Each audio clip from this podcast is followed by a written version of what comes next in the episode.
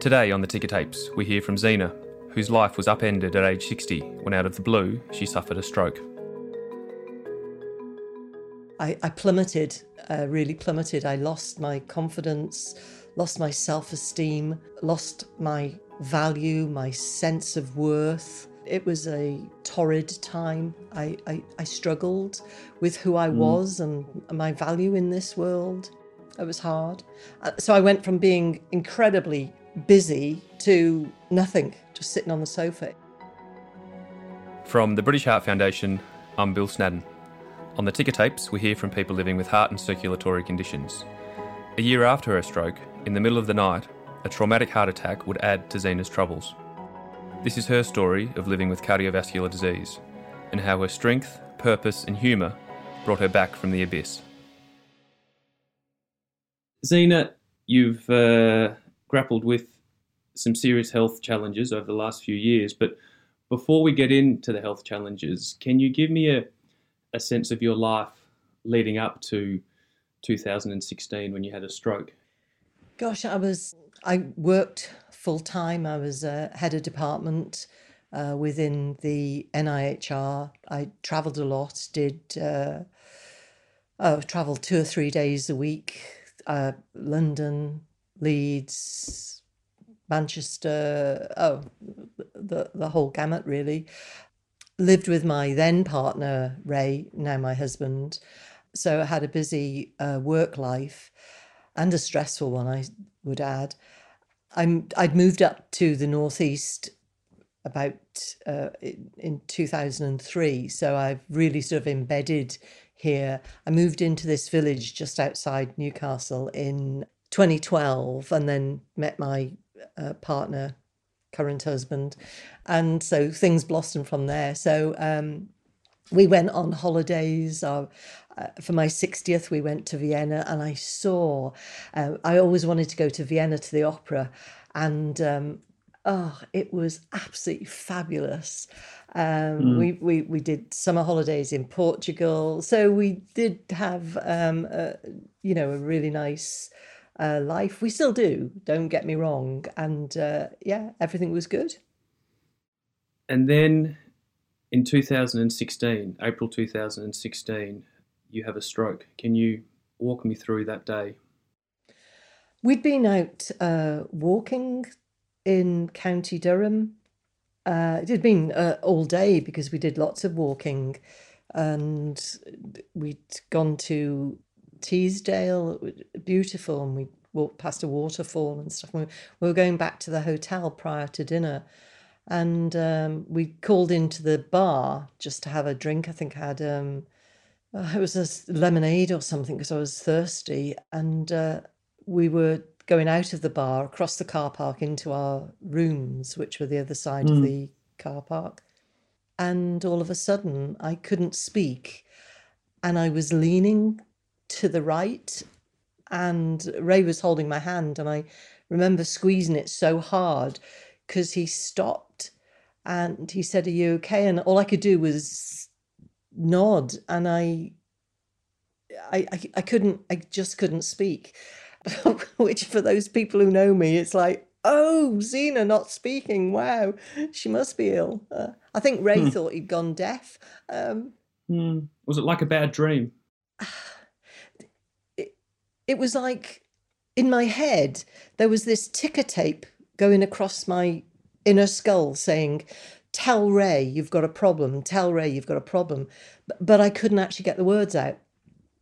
Hmm. So I, I just nodded and, and just kept walking, but kept gripping. By the time we cleared the car park, so it was only a couple of minutes, three, four minutes at the most, maybe five. I don't know. Time sort of both stood still and rushed.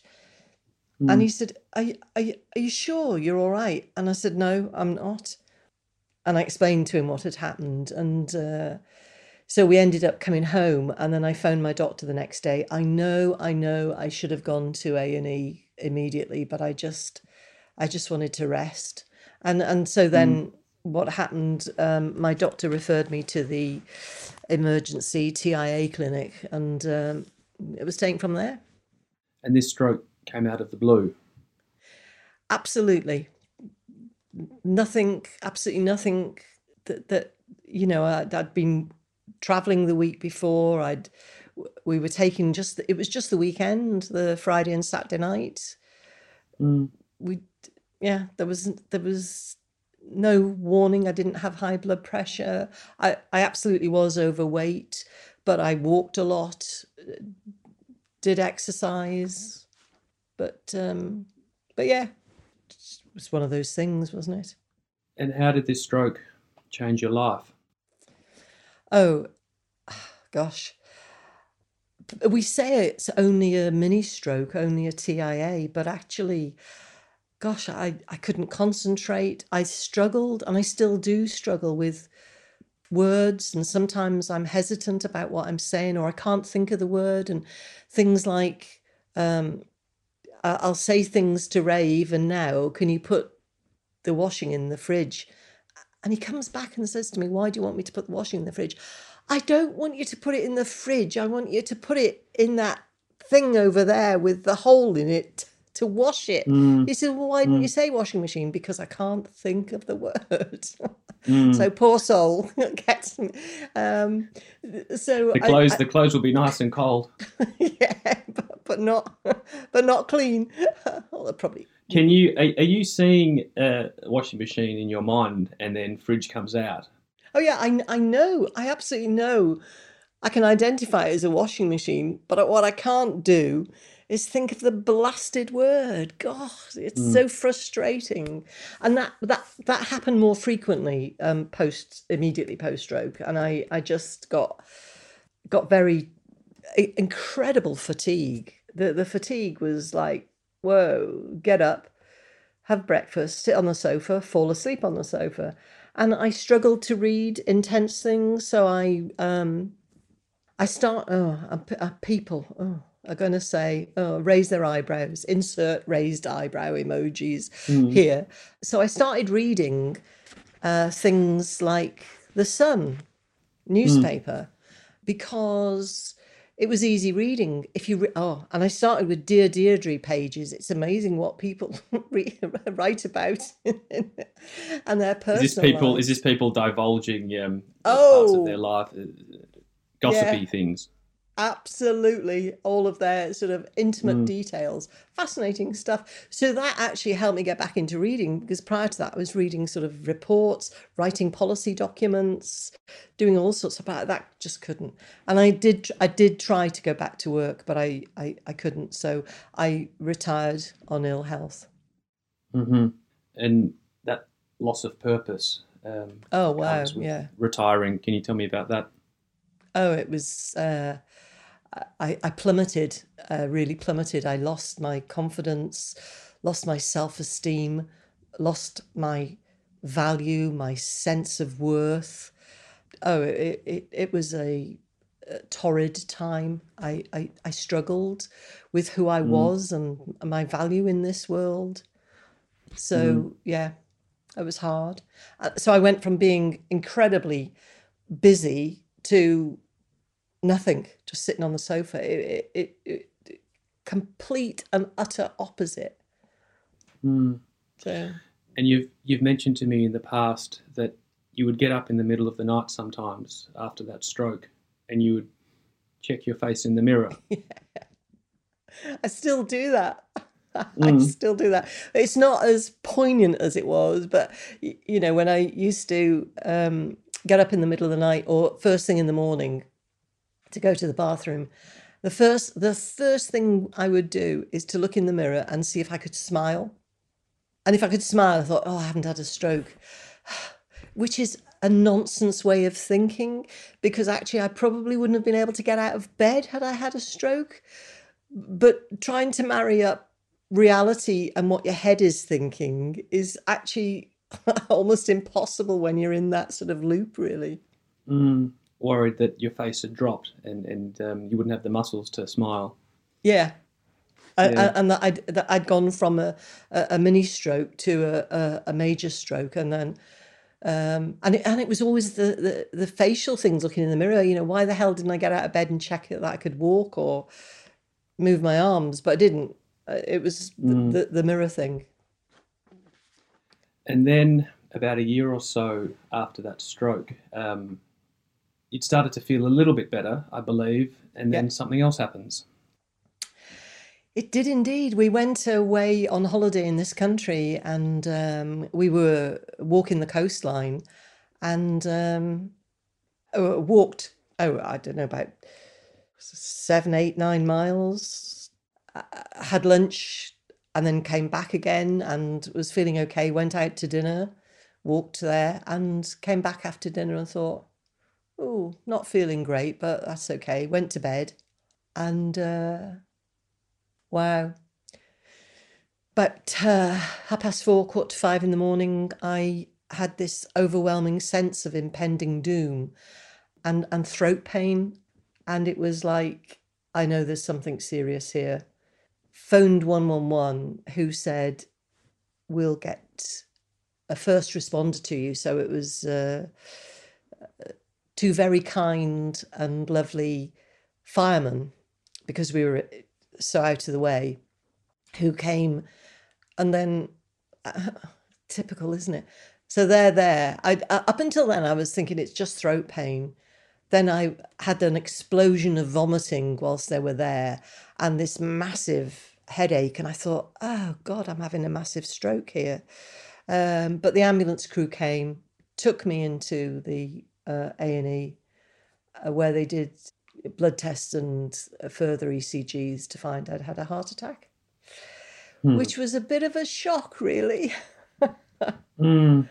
And then you've walked us through how the stroke changed your life, and then on top of that, now you've had a heart attack. How did your life change again after the heart attack? um, I, I plummeted again. Again, this the, the the lack of confidence was huge. It was bad before, but this was really not me at all. It- almost my personality changed. I I I don't mind admitting I struggled. I felt I was. I still do. I call it a black abyss. I face this abyss on a daily basis. I still do. And sometimes the this black abyss is over in the distance, three fields away, and I can see it in the corner of my eye, and it doesn't affect me. Sometimes it's in front of me, but sometimes I'm either looking into it or I'm clinging in on the inside trying to get out. And I think during those immediate days, I was actually in the abyss, but clinging on to, uh, almost it's like a well, and you're clinging on to the side. And that's what it felt like. I can't explain it any other day, uh, any other way. So, oh yeah, it, I, I, I, I, struggled mentally. I, I struggled. I focused on getting myself physically fit. I went to cardiac rehab. Um, my vegan diet became even more um, strict. I lost weight. I lost um, about five stone. I exercised for 30 minutes every day. I, I did it in stages. I did everything all the healthcare professionals either advised or asked of me. And um, got myself onto an even keel, but it has taken an awful long time. Mm. And as I say, this abyss, I still get faced with this abyss, and um, I'm I'm I'm mindful that, that it is there, and and my healthcare professional team are absolutely outstanding. They referred me to a health psychologist who dealt with my coping mechanisms, um, and and, and I live in an amazing place. You know, we've got two fantastic hospitals, the RVI and the Freeman. They're both listed in the Global 100 list of hospitals. So I am incredibly lucky and fortunate to be here. I've also had some amazing support from the BHF, the, the, the helpline Mm. as as well, um, putting me on the right track when I've had questions to ask about my my tablets, procedures, all sorts of things. So hmm On on top of the um, the stroke and, and the heart attack, if if that wasn't enough, three months before the heart attack in March 2017, you were diagnosed with something called familial hypercholesteremia, um, yeah, a genetic condition that that uh, can lead to dangerously high levels of cholesterol. Can you talk me through this condition and how it perhaps uh, connects in with the stroke and the heart attack? Yeah, really high cholesterol levels, and I've had them there for such a long time. The, the the levels have caused the damage to the arteries, so I have quite severe. Well, I call them clogged arteries, for want of a better. Lots of different cholesterol plaques, and it's my mother had it. She had angina, interesting enough, from her fifties. Uh, in and but she survived until she was 80 so i hold on to that she survived till she was 80 mm. just with the use of a gtn tablet there weren't things like stents then she didn't have the opportunity of having all the tablets that i'm taking so mm. she survived so i think well if she can do it on a gtn tablet mm. i can survive and I have done, and I will survive. I will continue to survive. Mm. And this uh, condition, FH, it was um, passed on from your mum. Yeah, absolutely. Obviously, we can't do the genetic testing on her because she died when I was in my early 30s. But uh, my sister, one of my sisters, has got it as well. So she's had to start on stat- uh, statins. So, yeah. And, and back to your health, uh, you were misdiagnosed with asthma many many years ago. that is that right? Yeah, yeah. It, it's I, and everybody at the time. I, I, wasn't living here at the time. I ha- hasten to add, it was only when I moved up here that people started sending me for echo scans and other investigations. So I, where I used to live, they because I was getting breathless. They and the day I went to the doctors I'd got a peak flow, I think, of about 200. So they started me on inhalers saying, oh, you've definitely got asthma, but with no further investigation. And what mm. I hmm. was struggling with, because I was trying to run uh, to do a half marathon, which I did. Goodness knows how I survived that. Um, Congrats. Uh, thank you. I've only done one. Um, and, but I did it in Jamaica. Oh, what? Fabulous. If you're going to do it, if you are going to start and do a half marathon, go to Jamaica and do it. It was brilliant. But what I struggled with was breathing. But everybody was saying, oh, it's your asthma, it's your asthma. So I was taking inhalers halfway round and I had to stop and walk.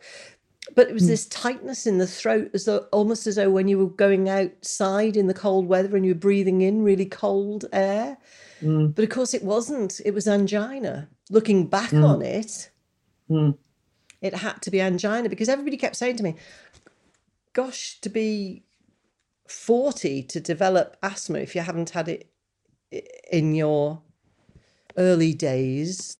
Because people used to say, Oh, in your 40s, that's unusual unless you had it as a kid. Uh, yeah, but mm. never. But it was only when up here they started sending me but the tests always came back negative because the heart wasn't under stress and I was fit ish. Um, so that just goes to show just because you've got a negative test doesn't mean to say there's nothing wrong. It just means it's a negative test. So all this time, um, you thought, and, and, the doctors thought it was asthma, but it was actually uh, undiagnosed cardiovascular disease. Yeah, until I moved up here, and that was the mm. difference. Mm. And throwing into the mix small vessel disease. Oh, of the uh, brain, yeah. Of the brain. How does this interact with uh, what we've been talking about? Uh, when I had my uh, mini stroke, my the consultant who looked after me, she said, mm, "You've got, you have got small vessel disease of the brain, Zena." She said, just be aware if you've got small vessel disease of the brain, you might have small de- vessel disease of the heart. And um, although the heart bit hasn't been diagnosed, it was interesting that a year later I actually had, or within the year, I had a heart attack. So touch me for luck, why don't you? well, well, this this is this is why at the beginning, um, Zena, I, I, said it's it's difficult to know where to start with your good self. Um, bless you, you have a smorgasbord of conditions, um, and and and you um, are wonderful um, in, in, that you talk about them and, and you're open in discussing them and, and you help the British Heart Foundation a great deal in, in sharing your story as a supporter and volunteer and, and media case study. And and on, on the misdiagnosis, I should say, you helped us out with some work a couple of years ago on, on women and heart disease. And yeah. we did a study that found that 50% um, women are 50% more likely to be given a wrong diagnosis than men following a heart attack. I, th- I, think there's because there's this assumption that you're anxious, that having this throat pain or breathlessness, you know, I, I'm not saying everybody does, but I think, you know, sometimes, and that's a question that quite often I've been into A&E quite frequently with chest pains and uh, are you anxious? no, actually. I might be, but my brain is not. I know what anxious is. I can't get into a blooming lift. Oh God. Hands. what happens? Uh, what happens oh. in a oh. lift? Hands and knees on the floor, shouting, "Let me out of here!" Which is fine on a Saturday night in Newcastle if you've had a few drinks, but not very professional if you're going to see no. something. no, no, very dramatic, Zena. Yeah, let me out. So that's happened. You, have been you've been in, in a lift with with a bunch of professionals, and you've been down there um, yeah. having an having a having an anxiety attack. Yeah. Oh yeah. Just no. Let me out. Let me out. I'm I'm a lot better now. I guess I'm on beta blockers, so it's not such. It is. It's a huge deal. Trust me. And I would never get in a lift on my own. You know, I'm not no. going to stand there whilst it because Sod's law would say that the damn thing got stuck and I was in it. So no. Yes. It, well, the, describing that scene has has made my um pulse shoot up a bit, imagining that I'm in a lift with you while you're having a meltdown. God forbid. When I got into the lift at the BHF to come up after the, the, the year after I'd broken my wrist, and I came in and mm. I went into the lift and I was going, it's fine, it's fine. I'll keep my clothes, my, my, my, eyes closed. I'll keep my eyes closed. I'll keep my eyes closed. And then I opened them, and everybody's looking at me. Thought, I've got to get out of here. I'm sorry, I've got to get out of here. so I couldn't go in the lift. I eventually I, I rec- got in I recall, there, but oh God, yes, just... I recall. I think I um I greeted you at the front door, and, and we uh, we had a cup of tea and and settled you down. Um, you didn't seem too rattled when when we met. This was um this was pre-COVID back in 2019, I think. Yeah, I know. And yeah. um, and you came into the office in um, in Camden there, and you were giving a talk to staff about your involvement in our Big Beat Challenge initiative, yeah. um, which you have been a great help uh, to. Um, while, while we're on this, do you mind just giving a, a rundown as to, to what the Big Beat Challenge is all about and, and your involvement? Oh, wow. The Big Beat Challenge is absolutely amazing.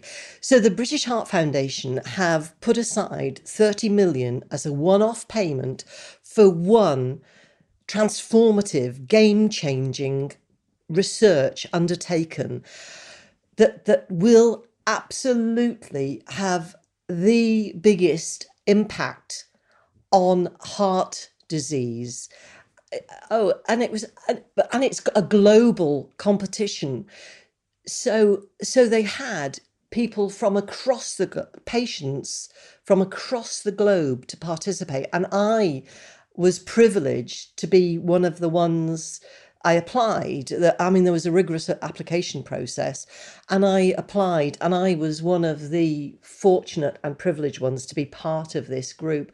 We had uh, patients from uh, Australia, South Africa, North America, Canada, Europe, uh, England, Wales, Scotland. Oh, it truly amazing.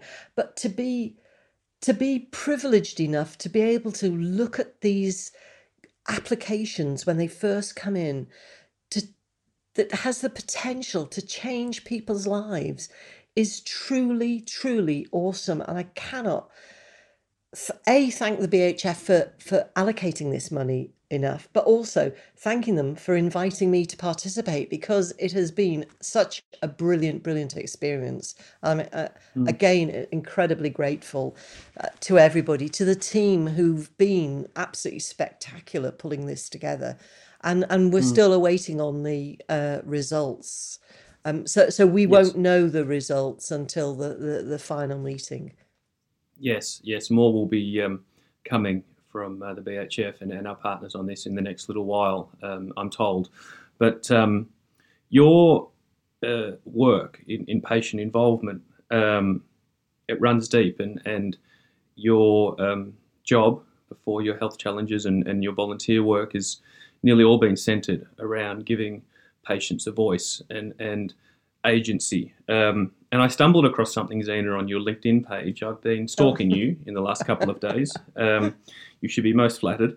And there's, there's a quote that I'm going to read back to you, your quote, on your LinkedIn page that reads There is a debate whether patients should be referred to as consumers or service users or some other terms.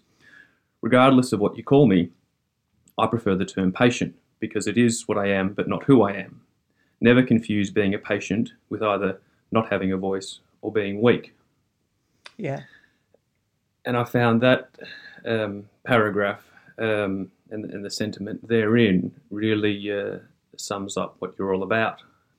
Absolutely. I some some people get hung up on what to call me, but it doesn't it doesn't matter what you call me. But as a patient, I have insight that healthcare professionals, unless they've been a patient, can never have. But it's so I want to share that, but I want to work in partnership with my healthcare professionals. I don't want to be told that I have to do this. I want to have an open discussion because I want to tell you that some things I'm allergic to or some things I don't really want to do. And it is about a partnership. But don't, mm. again, don't confuse because I'm a patient that you can do anything you like to me without having the insight into how I'm feeling. How, I, so for example, I think the impact of having heart disease is quite uh, immense. I, I've explained about this a bit. And I think unless you listen to what I'm saying, you don't understand how heart disease affects me. Of course, you are the experts, and I respect and value all of my healthcare professionals. They are superb. But the really outstanding ones will listen to me and and even though I'm weakened because I'm in a, a, a bed and I feel awful and I'm having an angina attack or I'm coming in for investigation, don't presume because I'm weakened that I am weak and I don't have a voice. Trust me, I will tell you hmm. if it hurts or I don't think you're doing something right or uh, why are you doing that or what drug are you giving me? It, and that's really important. When I was admitted after my heart attack, not up here, it was somewhere else in the country. And I was given, um, the nurse was brilliant. She said, You know, do you want to know what medication I'm giving you tonight? Oh, yes, please. And there was a lady opposite. When she got to her, she said, uh, Do you want to know what tablets I'm giving you? And she said, Oh, no, just give them to me. And mm. that worries me because where's the partnership there? Where's the the taking ownership of your own health as well? And that's really important to me that that we as patients become responsible for our own health. I don't want to absolve responsibility to my healthcare professionals. It's not on, it's not on them. I need to be responsible as well. That's why it's important that we work in partnership. So you'd you'd encourage others out there who are dealing with their own health challenges that are um, having various interactions with the healthcare system to be more forthright in asking about their own medications and treatments? Absolutely, because otherwise, how can you how can you control your health? How can you work mm. at your health? So the other phrase I have is I cannot change my past, but I can control my future. And by that I mean I can do the exercise, I can have a healthy diet, I can take the medication, I can do whatever it takes and so, if all that fails, then when I go to the doctor, then that's the time when I say, I think I might need my medication changing, or is there something else I can try, or what about this? And they will know that I've done everything within my power to make sure that I'm optimizing my own health. Mm. And that's really important that we don't absolve responsibility to people and just Mm. expect to have one more tablet or increase this or oh don't talk to me about my weight yes of course talk to me about my weight you know but but I, I i was talking to my gp who said sometimes they that they get responses that are quite abusive which is interesting you know. Uh, but so for me i want to take responsibility for my health and i want to work in partnership and i have got a voice. And for those people who don't or are not so vocal as me then give them the opportunity find a way so that they can have a voice so that they can build then on taking more control over their health. As a charity, the British Heart Foundation depends on the generosity of donors to continue carrying out our life saving research. Thank you to all those who already give, it's truly appreciated. If you too would like to donate, you can do so by going to bhf.org.uk slash donate. And now, back to the conversation. Zena, we've covered some fairly heavy health terrain, um, but I want to talk about your capacity for hope and optimism and where this comes from and how you find it. gosh. Uh, I, I i don't know. I just love life. I love everything i do. You know if if i'm going to do something i'm going to put my heart and soul into it. Um i'm just passionate about stuff just everything. And i can't explain where it comes from because uh, I, I think I, I watch too much crime telly on the, uh, uh, you know, um, but is it what the Marines say? The only good day was yesterday. So I feel, you know, let's face the day. So in the mornings when I get up with um, Ray, my husband, I dance around the. Um, I have the music on. I have to have music on, and I d- dance. He is the complete opposite to me, and he looks at me and he says, "Why are you like this so early in the morning?" And I retort back, "Why are you not?" you know, it's like I don't What does he understand you. Ray. and he just looks at me. He- You know, insert raised eye emojis here, and he just goes and sits and has his breakfast, and I'm dancing round um, Hmm. to the music, and because that's part of my exercise routine anyway. And he, Yeah. he just he he needs time to wake up. Me, I'm out the bed, straight up Hmm. to the mirror, check my face. Right, that's it. Come on, get up. Um, so, uh, oh, oh, but I have to have a nana nap in the afternoon because of me beta Yes. blockers. God, Mm. God. Mm, okay, okay. I've just thought of a, a title for this podcast, Zena. We'll call it Carpe Diem. Oh, absolutely. Oh, and, and I just I love meeting people as well. I've met so many people on the train that I still keep in hmm. touch with when I used to travel and stuff because I just love, hmm. which you can tell I can love talking, but I love listening. People's stories are amazing, and and Yeah. they're just. Yeah, they're so interesting. Have different interesting lives. My life is not interesting by any stretch of the imagination anymore. Trust me. You say you dance around in the living room or the bedroom, wherever in the morning. What what music do you listen to, Zena?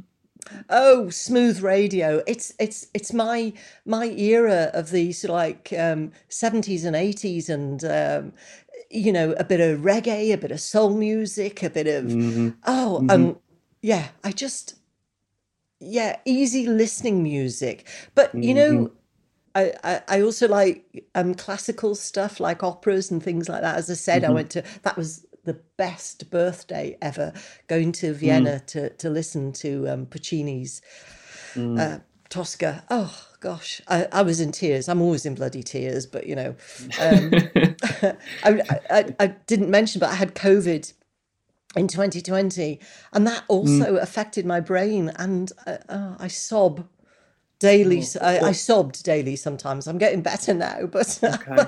a healthy a healthy outpouring, Zena, shall we say? oh yeah, I absolutely, literally wear my heart on my sleeve, as the saying goes. Because I hope it isn't on my sleeve; it should be inside doing its work. But anyway, um, I you know I I. I say it as it is. If something pops into my brain, unfortunately, it comes out of my mouth a little bit quicker sometimes. Mm. And even when I have to think about things, I'll still say it because my life is getting to the end of its life. So why am I holding back? You know, Mm. it is what it is. You're 66 years young. I'm, yeah, definitely 66. Oh, Mhm. picked up my bus pass. That was a delight. And um, as you've said, you face some dark times and, and you don't sugarcoat it. For others out there listening, how, how have you found practical ways to get through these moments? Okay, first I want to say I don't, I don't want people to think that I'm wanting sympathy or uh, that I'm pathetic. Uh, I am pathetic sometimes, I just I can be pathetic, especially when I want something and I say to her, "I've had a stroke," you know. Um, but I think take each day as it comes. Make sure that you surround yourself with loving, kind people. Get rid of toxic people out of your lives. Do do what you want to do. Do it at your own pace. If you're not ready to do something, but seek help. There is no shame in seeking help, and I I, I go to counselling. I went to counselling after COVID because, as I say, I, I, I plummeted and my- my head was all over the place.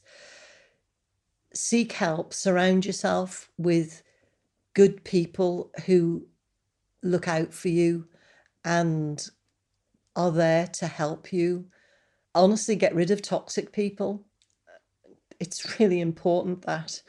Um, and don't beat yourself up. If you can't do something or don't want to do something, just say, no, today is not a good day. Mm.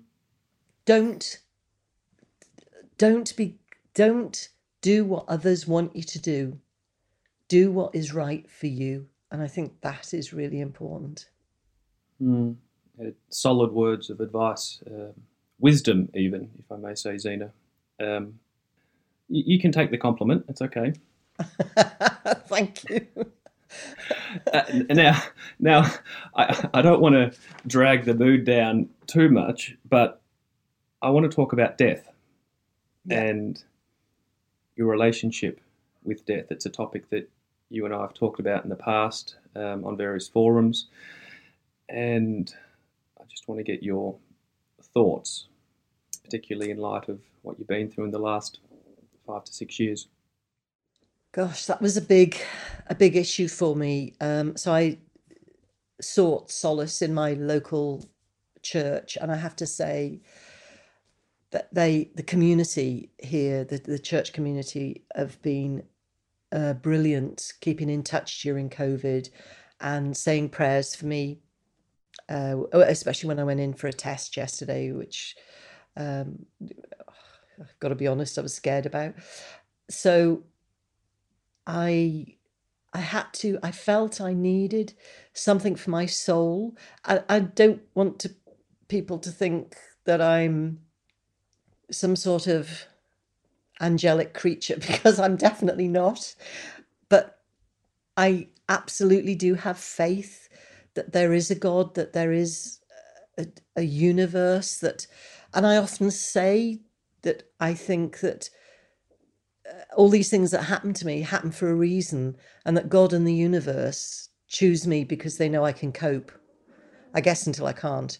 Um, but so I, I don't have this vision of God being a, a, a little old man with long white hair and in white robes. It's it's more um, about the, about the universe having this power, and that we're all part of um, an embodiment and I, I I know what I know in my head, and I'm fine with that. I cannot maybe verbalize it. So for hmm. me, facing death, I'm actually not scared of the process, but I'm t- I don't want to die yet.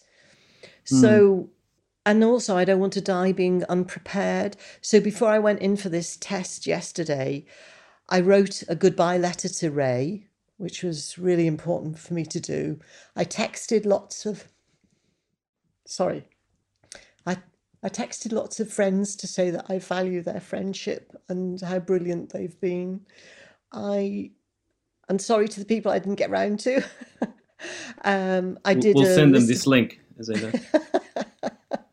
I did a list of contacts for uh, my executors to make sure they contact to say that I'd died. Um, I've done my will. I did did my will immediately after my heart attack. So for me, that kind of preparation. And when I said, interestingly, when I said to the staff nurse that uh, yesterday when I went in for this test, I said, "Oh, I'm I'm scared." So I made sure I wrote a goodbye letter to my husband. He said, "Oh." He said, "Oh, I, I couldn't cope with that if my wife did that," and I thought, "Oh, that's interesting." Um, But for me, it was absolutely the normal and natural and the right thing to do. So it's back to what I said about for people do what's right for you. For me, that is really important. Make sure everything is sorted, uh, and so that that when I leave this earth, Ray doesn't have to be too bothered about, oh, you know, who do I contact? Where are they? Um, where's the details of uh, her um, savings? How do I pay the bills? What, what you know, things like that. Uh, And and for me, that that gives me comfort, as does my church. Oh, but our vicar. Oh, what what's this about? Blooming leveling up. Our vicar from the north has been sent to some place in the south, and we haven't had a hmm. vicar, and it could take five years to have one come hmm. through. And so, you know, come on, Archbishop of hmm. Canterbury, get your act together. Let's have a new vicar, please. Our souls matter. We might be an older congregation, but you really think we don't matter? Sorry, sorry, I'm mad as hell about We've it. got a we've got a rule on this podcast, Zena: no politics or religion. Oh, okay then. We'll- no, no, we'll no, cut I'm just, out. I'm just wind, I'm just winding you up. but on on this um on on this deep topic, before we we shift along, you've mentioned in the past that after the stroke or after the heart attack, you made a goodbye video.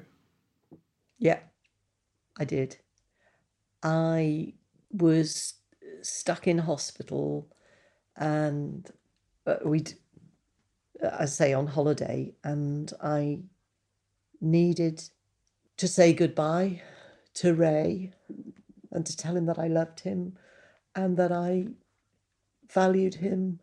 And it was important to me because we were away from home and I needed him to know. I tell him I love him every day, but I needed him to know things that I hadn't said to him. And I've still got it, but I will update that video. But it was really, really important to me to do that. Like it was important yesterday for me to write the letter. Um, the only thing is, I need, I need to send it to somebody else because he doesn't know how to get videos on his phone. So- You'll have to have a you'll have to have a, a tech lesson with him in the coming days, Zena.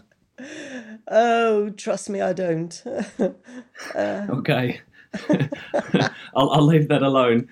But um, you, you mentioned you had a, a, a test yesterday, an, an echo stress test. Can you yes. briefly talk me through this and, and give us an update on your heart health as it stands today? So after COVID, I had lots of uh, all the systems of my body. Uh, I guess went through the inflammatory process. I had problems with my eyes, my throat, my gut, and my heart. And uh, after my stent, I didn't have any angina, but I started to get what they thought might have been angina episodes. So we're doing tests and stuff. And yesterday, I was going for my echo stress test, which I hadn't had before, but it involved stopping your beta blockers, which is the drug that slows your heart down for two days beforehand. Oh God. Hmm. The palpitation. So my resting heart rate is about 60. This had shot up to about 100.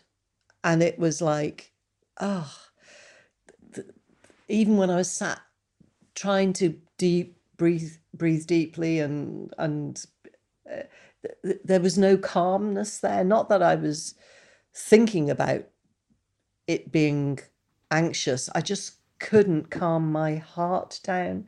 So that in itself was a, a, a bit worrisome because it was like, oh God, how much longer can I have this heart rate going at this rate?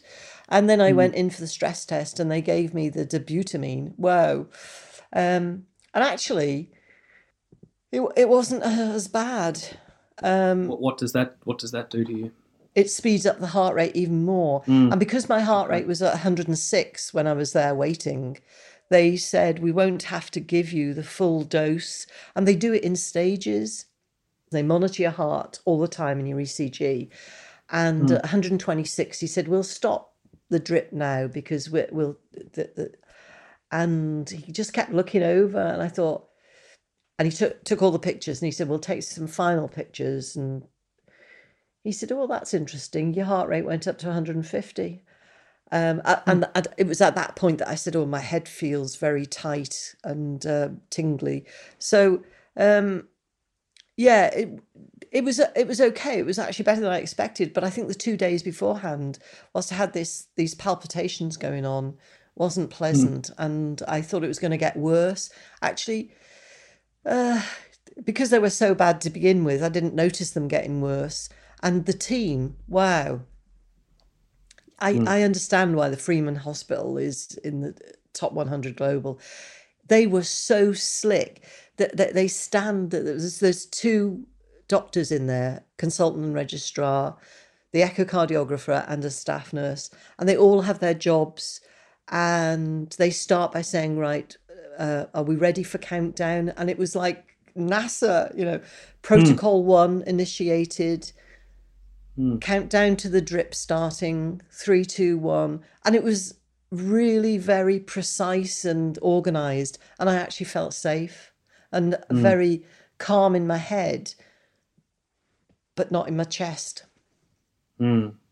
And So, these yeah. days leading up, these days leading up to it, I guess you realised how reliant you've become on the medication to control Yeah, your heart rate.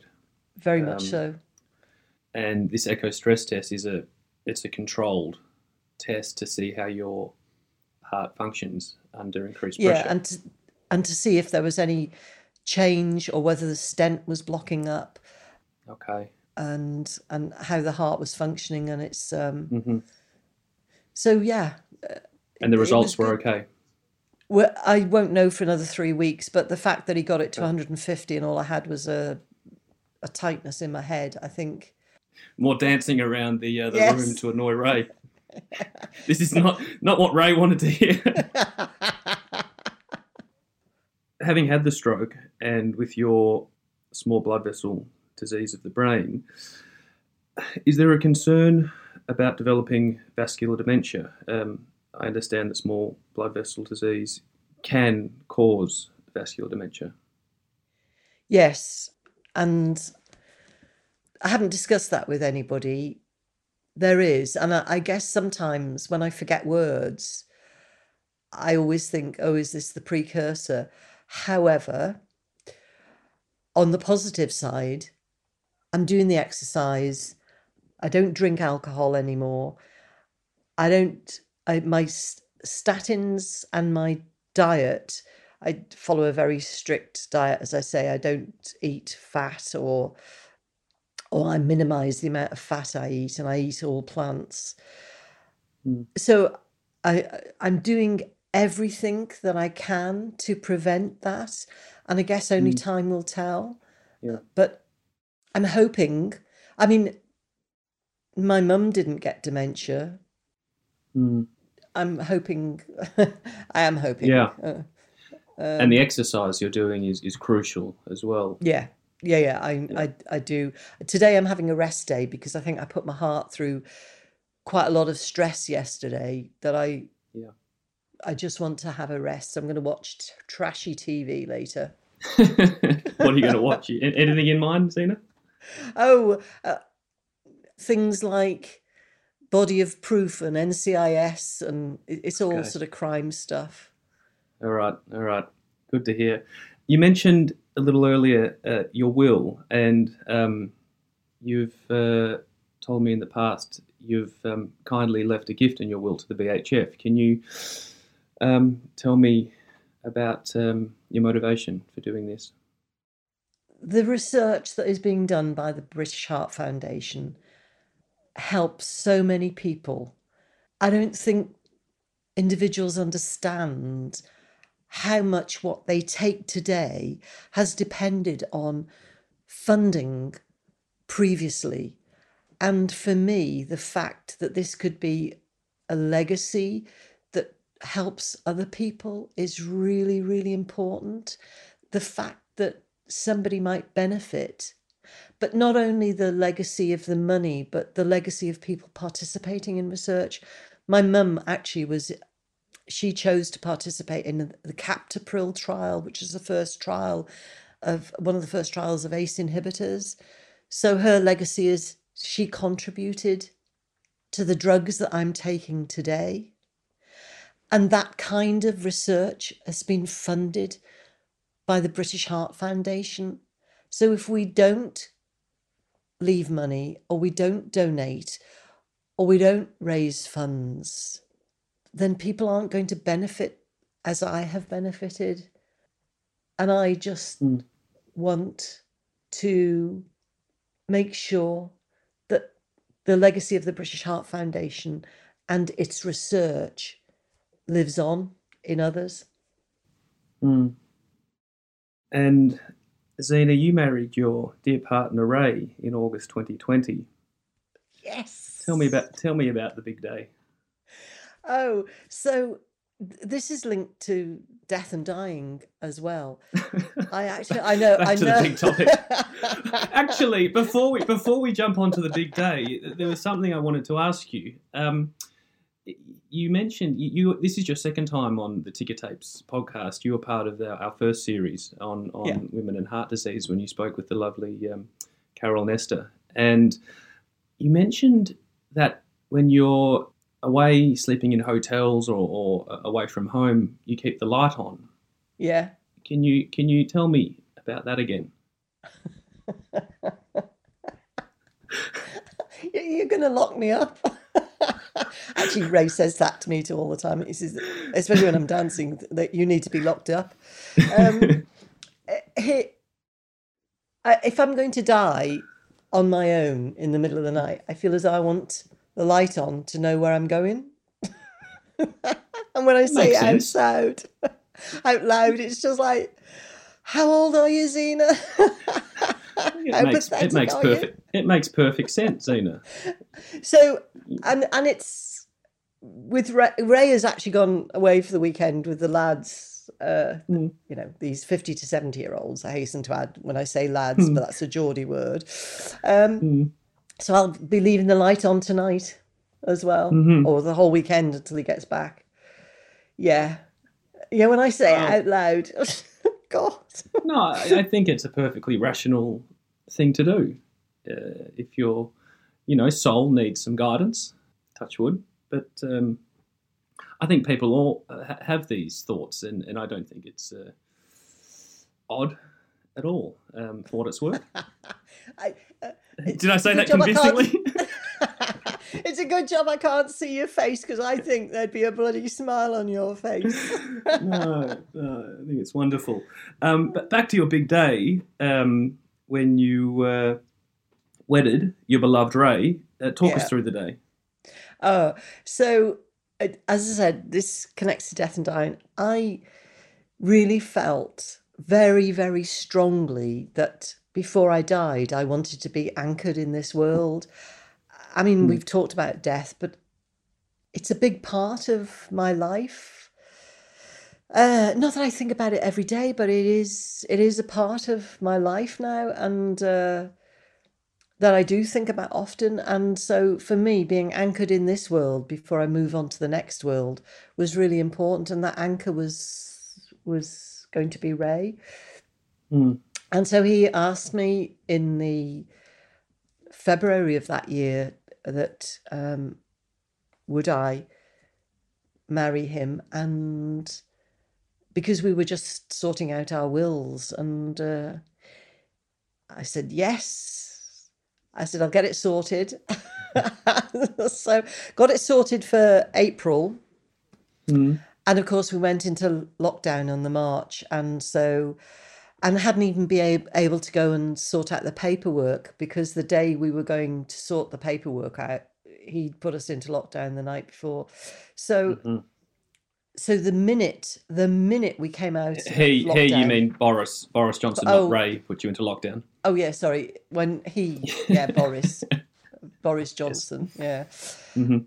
So the minute the minute we came out of lockdown, um, we went and sorted the paperwork out, and then three weeks to that, and one day later, we went to Durham uh, Registry Office Mm. and had two witnesses. Ray had never met them, so almost they were random strangers. Both had heart Mm. disease. Both had met on Health Unlocked, and Mm. um, were That's a, Our Brit- a British witnesses- Heart Foundation initiative, Health Unlocked.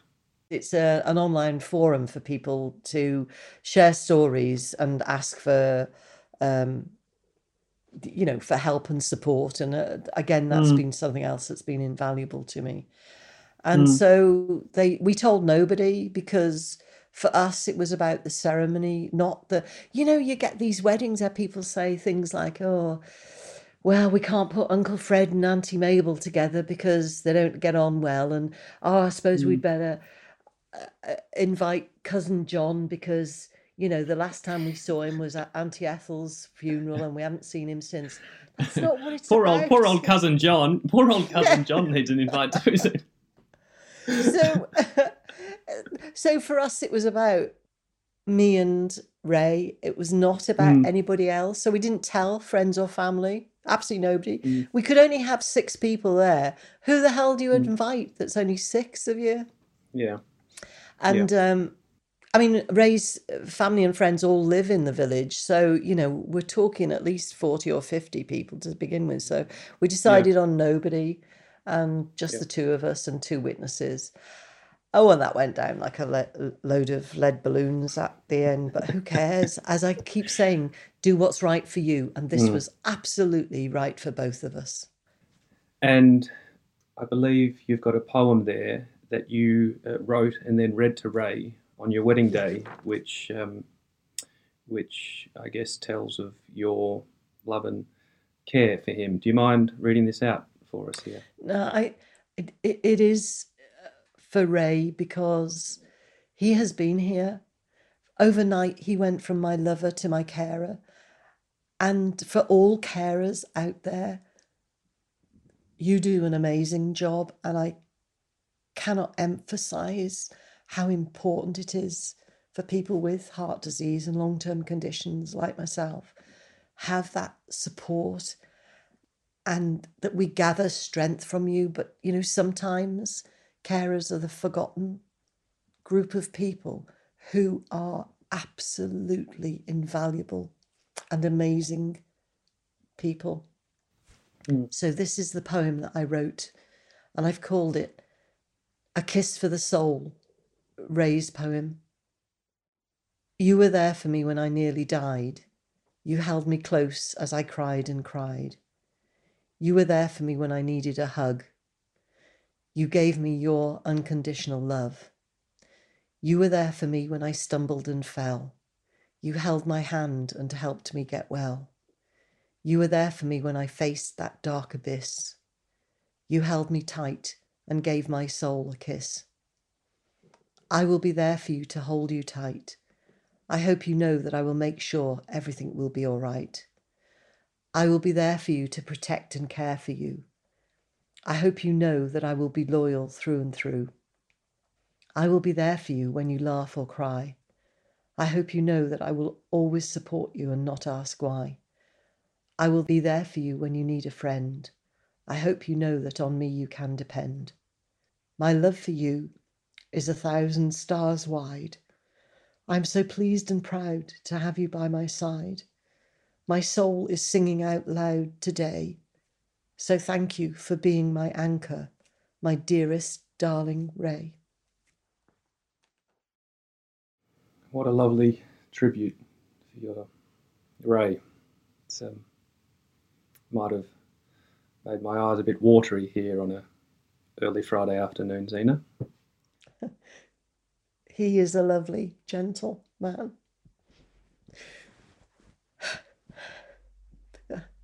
and is there any final words um, on anything we've discussed or otherwise that uh, you'd like to leave us with as we bring this podcast to an end? Uh, thank you for inviting me to speak. Thank you to the BHF for being a brilliant charity uh, who's got so many research projects going on that helps people, but to the support helpline, to the Health Unlocked, to the all of the teams that work behind the scenes, to the volunteers, especially the volunteers nationwide who help in the regions. So, no, just thank you to everybody and to all those people who've supported me, the, the healthcare professionals, and um, my friends and family who've have been there for me. I thank you. Well, thank you, Zena, um, for all you do for the British Heart Foundation. Rarely a week goes by that you're not lending your support, voice in, in, in some way to a various project. Um, you, you were the face of, of the Christmas Appeal a few years ago. You give talks to staff. You help us when we have uh, requests from journalists, and, you, and you're giving your voice and story, and your photo is is, is plastered all over newspapers um, on a regular basis, and and um, your your gift in the will, your your work with patient panels and, and, and drug research trials, um, you're uh, a living legacy to the, the ongoing work of the British Heart Foundation. And uh, a well deserved award went your way um, last year. Uh, the, the, the, charity champion was it the champion of the year award? Yeah, I um, was gobsmacked at that. Gosh. No, no, a well well deserved and couldn't have gone to a better person. Um, so on that um, on that note, Zena, uh, thank you for your time. We've um, gone a little bit over 30 minutes. Um, I think we're going to have to do some serious editing. um, apologies to the uh, oh. the producers and editors, um, but but I don't know um, what what we cut, Zena. I I Uh-oh. think we leave it all in. Um, uh, between you and me, I, I think uh, we've had a good chat, and I appreciate your time. Um, we we we all do at the British Heart Foundation uh, for your uh, courage and strength and and um, ability to tell your story with uh, with such verve and candor. Oh yes, I'm not backwards in coming forwards, as my aunt would say. On that, Zena, I hope you have a lovely Friday afternoon and, and a pleasant and restful weekend. And um, we'll talk to you soon, no doubt. Yes, you too. Thanks very much indeed, Bill. You take care. Heart attack symptoms can vary from person to person, but the most common signs of a heart attack are chest pain or discomfort in your chest that suddenly occurs and doesn't go away. It may feel like pressure, tightness, or squeezing. The pain may spread to your left or right arm, or may spread to your neck, jaw, back, or stomach. You may also feel sick, sweaty, lightheaded, or short of breath. If you experience any of these symptoms, you or someone nearby should call 999. Coronary heart disease kills twice as many women as breast cancer in the UK every year, and it's the single biggest killer of women worldwide. Despite this, it's often considered a man's disease. 800,000 women in the UK are living with heart disease, which is the main cause of heart attacks. 35,000 women every year in the UK are admitted to hospital following a heart attack. That's an average of 98 women a day, or 4 per hour. If you've got any questions or concerns about your heart or circulatory health and would find it helpful to speak with a cardiac nurse on the BHF's Heart Helpline, go to our website at bhf.org.uk slash heart helpline and you'll find all the contact options there. You'll also find useful information on our research in the episode notes and on our website at bhf.org.uk. And if you've got your own heart story or have any thoughts on this episode, do get in touch with us by email at thetickertapes at bhf.org.uk. See you next time on the Ticker Tapes.